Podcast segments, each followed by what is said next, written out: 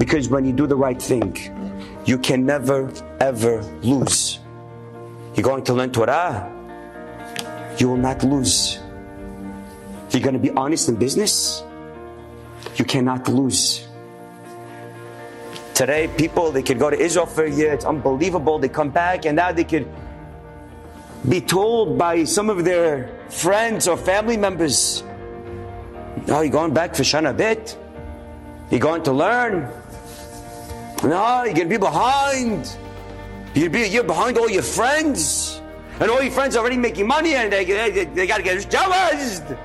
And then if you go learn Torah, you get. This is exact opposite of the hashkafa of the Torah.